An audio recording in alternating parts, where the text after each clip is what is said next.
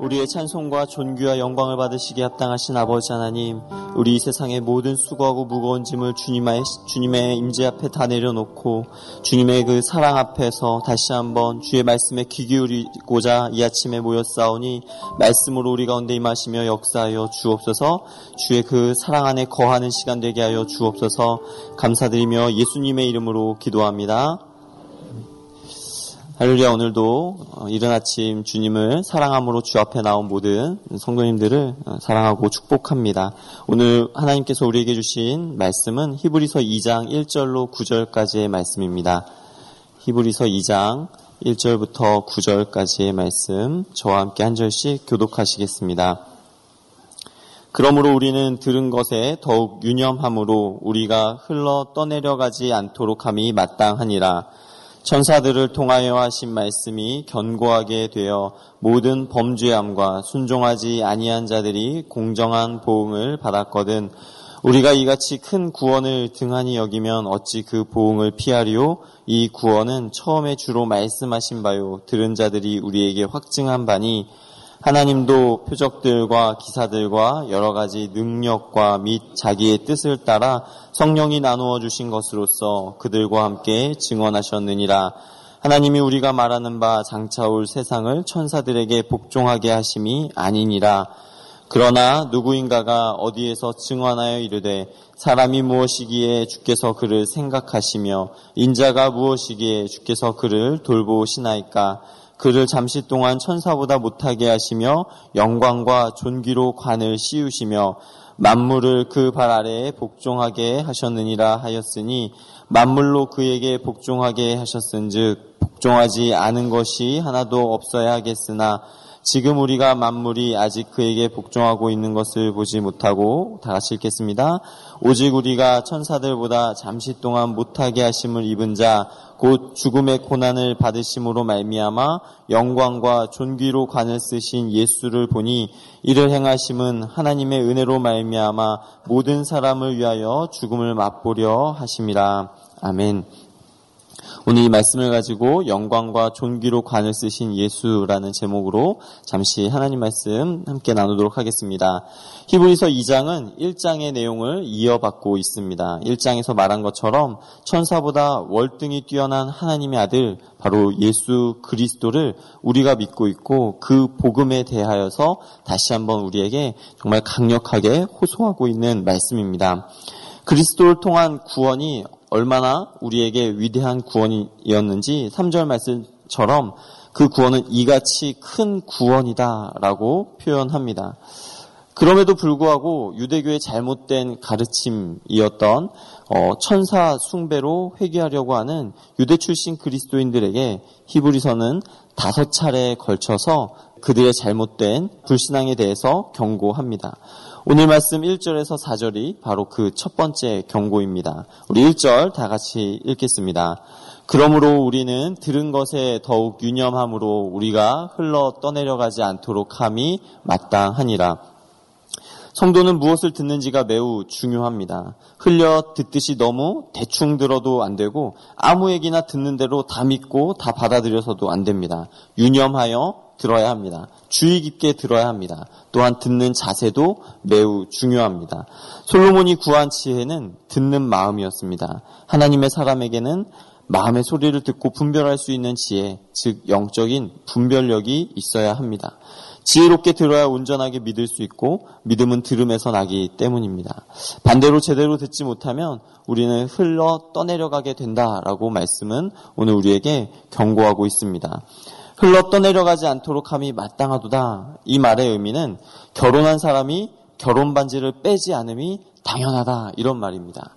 이 때문에 우리가 결혼 생활에 어떤 결혼 반지를 잘 끼고 있다가 그것을 뺀다라고 하는 것은 어, 결혼 생활에 어떤 문제가 있는 것은 아닌가? 결혼 생활에 어떤 위기가 찾아온 것은 아닌가? 이렇게 생각할 수 있는 여지가 있습니다. 같은 맥락에서 흘러 떠내려간다라고 하는 말은 선원이 풍향이나 조류 등의 주의를 게을리하여서 배를 항구로부터 표류시키는 것을 말합니다. 아무리 뛰어난 선장과 선원이라 할지라도 한 번의 판단 실수가 배를 표류하게 하는 끔찍한 사고로 이어지는 것을 우리는 누구보다 잘 알고 있습니다. 이처럼 시시각각 변하는 세상의 풍조와 풍랑은 우리의 영적 세계를 의미하고 그 영적 세계가 혼란스러움을 말합니다. 우리의 신앙생활을 표류시키려고 하는 많은 유혹들이 이 세상의 많은 유혹들이 우리 가운데 찾아온다는 것입니다. 하나님의 자녀에게는 항상 이러한 세상의 유혹과 시험과 박해 등이 찾아오기 때문에 우리는 이 위험 앞에서 이 위기 앞에서 온전히 주님을 붙들어야 되는 줄로 믿습니다. 고린도 교인들이 헬라인들의 문화와 저급한 풍속에 사로잡혀 믿음을 저버릴 때 그들은 이미 우상을 숭배하고 음행을 일삼는 자들이었습니다. 출애굽한 이스라엘 백성들이 놀라운 하나님의 구원의 은혜를 경험하였음에도 불구하고 광야의 고통을 견디지 못하여 불평하고 원망하는 모습들, 그들에게 계속해서 찾아오는 시련과 고통의 문제가 있음을 그들의 영적인 상태를 흔들려고 하는 어려움들이 있음을 우리는 잘 알고 있습니다. 우리가 세상을 향해 눈을 돌리면 말씀에 대해 관심이 사그라지게 됩니다. 아무리 말씀 앞에 나아가려고 하여도 그 말씀이 들리지 않습니다. 세상을 향해 눈을 돌리고 있기 때문입니다. 말씀을 들어도 깨달을 수 없고 더 그렇기 때문에 우리는 그 말씀의 결실 또한 맺을 수 없는 삶을 살아가게 되는 것입니다. 아무리 예수 그리스도의 이 복음의 말씀이 고귀하다 할지라도 우리의 마음의 밭이 옥토와 같은 밭으로 준비되어 있지 않고 옥토와 같은 밭으로 말씀을 받아들이지 않기 때문에 우리는 믿음의 결실을 맺을 수가 없는 것입니다. 그러므로 우리는 영적으로 혹시 내가 흘러 떠내, 떠내려가고 있지는 않는가 우리 자신을 늘 살펴야 하는 것입니다. 말씀을 대충대충 듣는 것이 아니라 너무 많은 말씀을 그냥 흘려 듣는 것이 아니라 한 번의 말씀을 들을 때 그 말씀 앞에 깨어있기 위하여서 그 말씀을 하나님이 나에게 주시는 말씀으로 온전히 받아들이기 위하여서 우리가 그 말씀에 주의를 기울여야 하는 것입니다. 이를 위해서 교회에 많은 예배들, 특별히 공예배에 참석하는 것이 매우 중요합니다. 이 이른 아침 시작되는 새벽 예배와 수요 기도 예배, 금요 찬양 예배, 그리고 주일 예배, 이 예배 가운데 우리가 열심으로 나아가 하나님이 우리에게 하시는 말씀을 주의 깊게 듣기 위하여서 우리를 그 예배의 자리에 가져다 놓아야 하는 것입니다. 또한 저희 교회에는 정말 양질의 좋은 양육 프로그램들이 많이 있습니다. 그 프로그램들에 참여할 때 나 혼자만 하는 것이 아니라 주변 사람들과 함께 격려하고 독려하면서 함께 참여하고 더 많은 가르침을 얻기 위해서 노력해야 하는 것입니다. 어, 신앙생활은 영적인 생활이기 때문에 우리의 이러한 지식적인 양이 채워진다고 해서 믿음이 자라진 않습니다. 그렇기 때문에 우리가 이렇게 예배하고 또 말씀을 듣고 배우는 것에 더하여서 우리는 기도의 자리에 우리를 가져다 놔야 합니다. 더 많이 기도하고 하나님 앞에 무릎 꿇으며 하나님의 그 임재 앞에 나아가는 기도의 생활을 통하여서 우리의 신앙은 더욱 자라게 되어 있습니다. 여러분 우리가 이 세상에서 돈 되는 일이라고 한다면 정말 눈을 번쩍 뜨고 그게 어떠한 일인지 주의를 살피고 관심 있게 듣는 모습들을 볼 수 있습니다. 하물며 우리의 영혼을 위하여서 우리의 영혼을 자라게 하고 우리의 영혼을 살찌우게 하고 우리의 믿음의 반석을 견고하게 하는 일이 있는데 그 일에 관심을 갖지 않고 우리가 살아간다면 우리가 어찌 믿음의 항구에 굳건히 붙어 있을 수 있겠습니까? 이 세상에 하나님의 말씀을 아는 것, 하나님의 말씀을, 하나님을 아는 지식에 잘하는 것, 그것보다 더 중요한 것이 어디 있겠느냐라고 하는 것입니다. 그러므로 우리는 말씀에 닻을 내리고 믿음의 항구에 우리의 배를 고정시키기 위해서 날마다 더욱더 기도하기에 힘쓰고 날마다 더, 더욱더 주님의 말씀 앞에 서기 위하여 힘쓰는 그러한 사람들이 되어야 할 줄로 믿습니다. 영적인 게으름과 싸우면서 말씀과 기도에 힘쓸 때 하나님께서 우리를 정말 믿음의 항구에서 굳건히 붙들어 주시고 그 안에서 자라게 하시고 그 안에서 풍성한 하나님의 은혜를 누리게 하실 줄로 믿습니다. 악한 마귀가 우리를 시험하고 유혹하려고 찾아온다 할지라도 우리가 담대히 싸워서 승리할 수 있는 믿음의 용사가 될 줄로 믿습니다.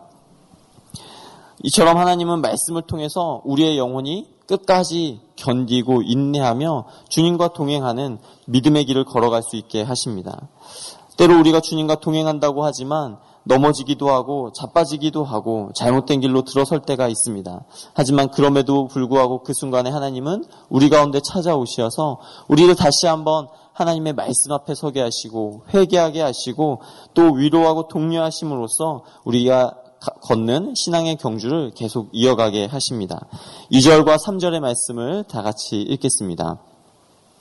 천사들을 통하여 하신 말씀이 견고하게 되어 모든 범죄함과 순종하지 아니한 자들이 공정한 보응을 받았거든 우리가 이같이 큰 구원을 등한히 여기면 어찌 그 보응을 피하리요 이 구원은 처음에 주로 말씀하신 바요 들은 자들이 우리에게 확증한 바니 여기서 천사들로 하신 말씀은 곧 모세의 율법을 말합니다.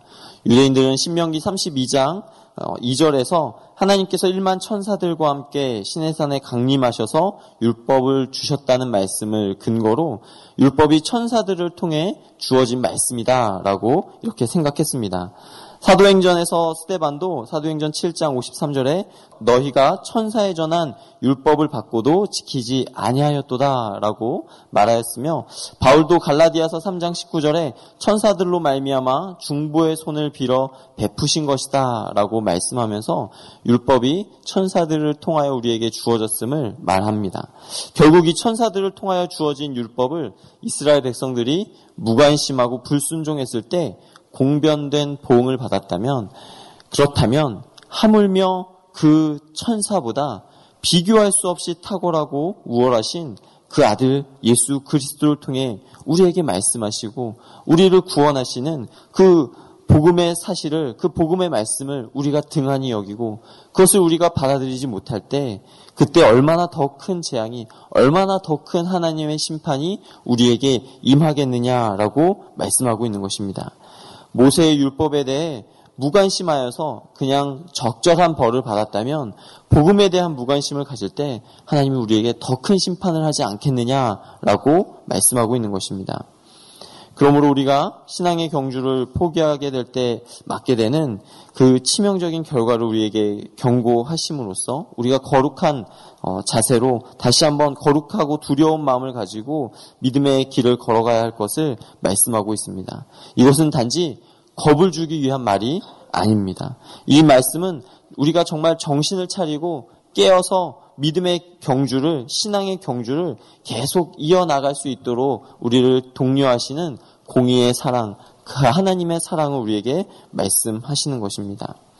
예수 그리스도 안에서 우리를 구원하시려는 하나님의 사랑이 얼마나 밝히 증거되어 있습니까? 우리를 향하신 하나님의 그 사랑은 그 아들을 죽음으로 그 아들이 죽음으로 말미암아 하나님께서 우리에게 그 사랑을 확증해 주신 것입니다. 여러분 우리가 자녀들을 많이 사랑하지요. 그 자녀들을 얼마나 많이 사랑합니까?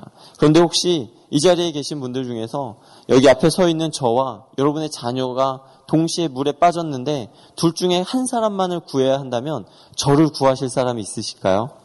아마 네 당연히 내 자녀를 구하려고 할 것입니다. 아무 상관없는 저를 구하려고 하는 사람은 거의 없을 것이다 라고 하는 겁니다. 내 자녀를 뿌리치고 다른 사람을 구한다라고 하는 것은 쉬운 일이 아닙니다. 그러나 하나님은 우리를 구원하기 위하여서 자기의 아들 예수 그리스도를 십자가에 못 박아 죽게 하셨습니다.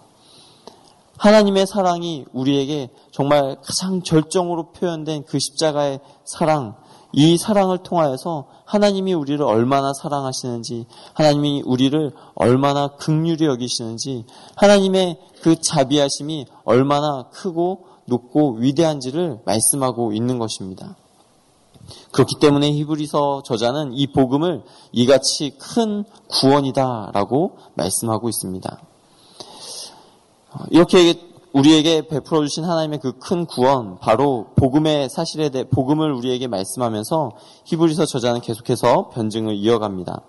사람이 되어 죽음을 맞이한 예수가 어떻게 천사보다 높다고 할 수 있는지 아마 유대 크리스찬들은 다시 반문했을지 모릅니다. 그에 대해 구절은 이렇게 말씀합니다. 우리 구절을 다 같이 읽겠습니다. 오직 우리가 천사들보다 잠시 동안 못하게 하심을 입은 자, 곧 죽음의 고난 받으심으로 말미암아 영광과 존귀로 관을 쓰신 예수를 보니 이를 행하심은 하나님의 은혜로 말미암아 모든 사람을 위하여 죽음을 맛보려 하심이라.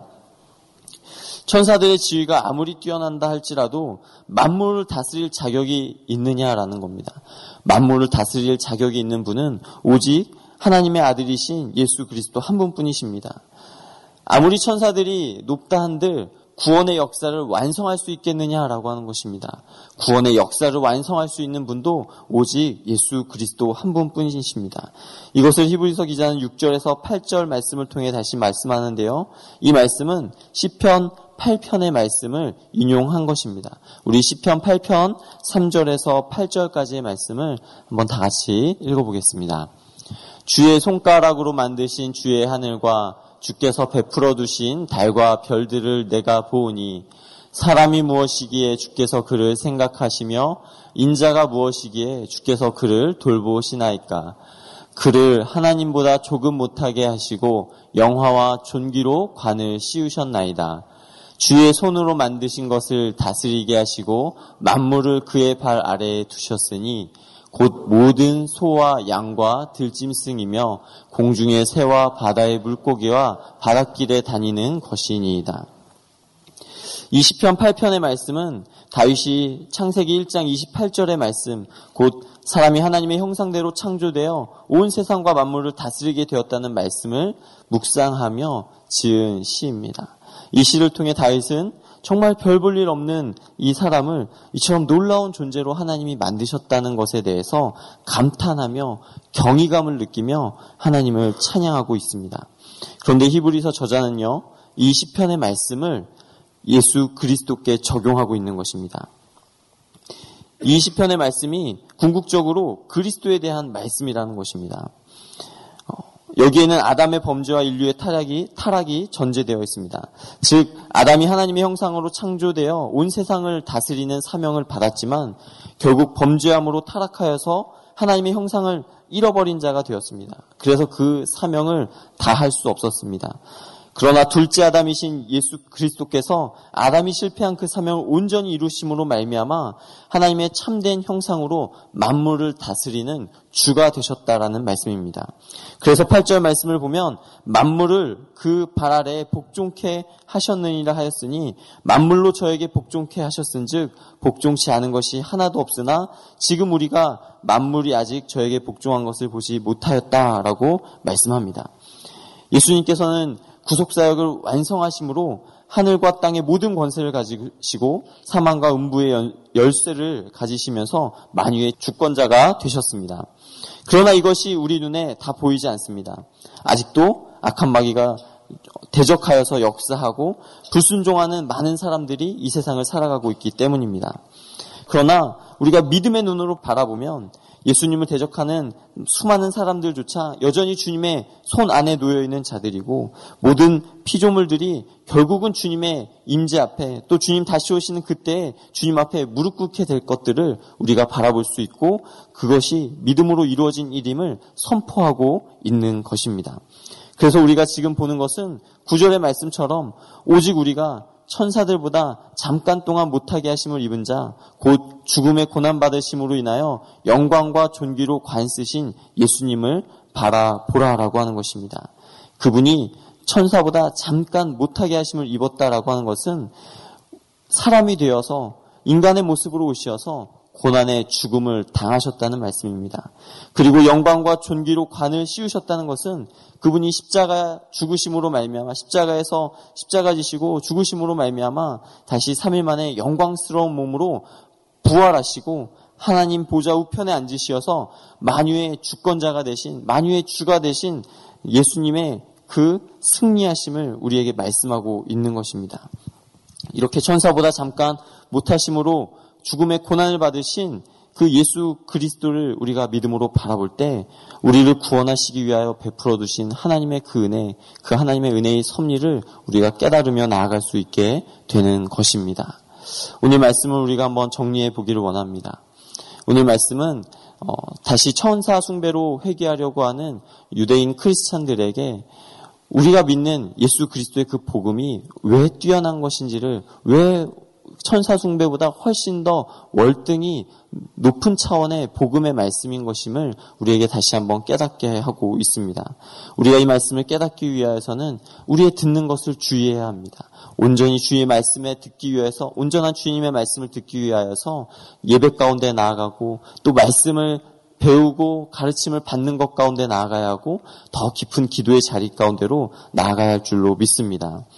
하나님은 우리의 우리에게 허락하신 그 하나님의 형상을 회복하게 하기 위하여서 그의 아들 예수 그리스도를 우리 가운데 보내시었습니다.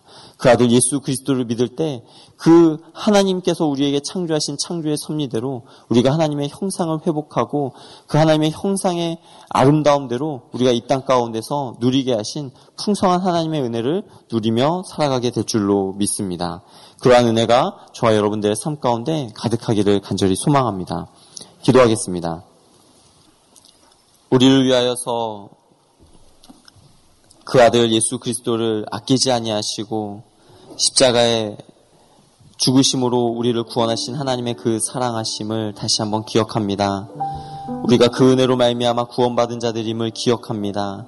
주님 우리가 그 은혜와 사랑 안에서 날마다 더욱 굳건히 주님 말씀 믿고 의지하며 믿음의 항구에 서 있는 자들, 믿음의 항구에 온전히 붙어 있는 자들 될 수 있게 하여 주시옵소서. 온전케 하신 예수님을 바라보며 나아갈 때마다 영광과 존귀로 관을 쓰신 그 주님의 그 고난 당하심을 우리의 삶 가운데서 깊이 묵상하게 하여 주시고 그 고난 받으심으로 말미암아 우리에게 회복시키신 그 하나님의 형상을 살아갈 수 있는 그 하나님의 형상을 회복하여 풍성한 은혜의 삶을 누려, 누리며 나아갈 수 있는 그런 저희들의 삶이 되게 하여 주옵소서 감사드리며 예수님의 이름으로 기도합니다.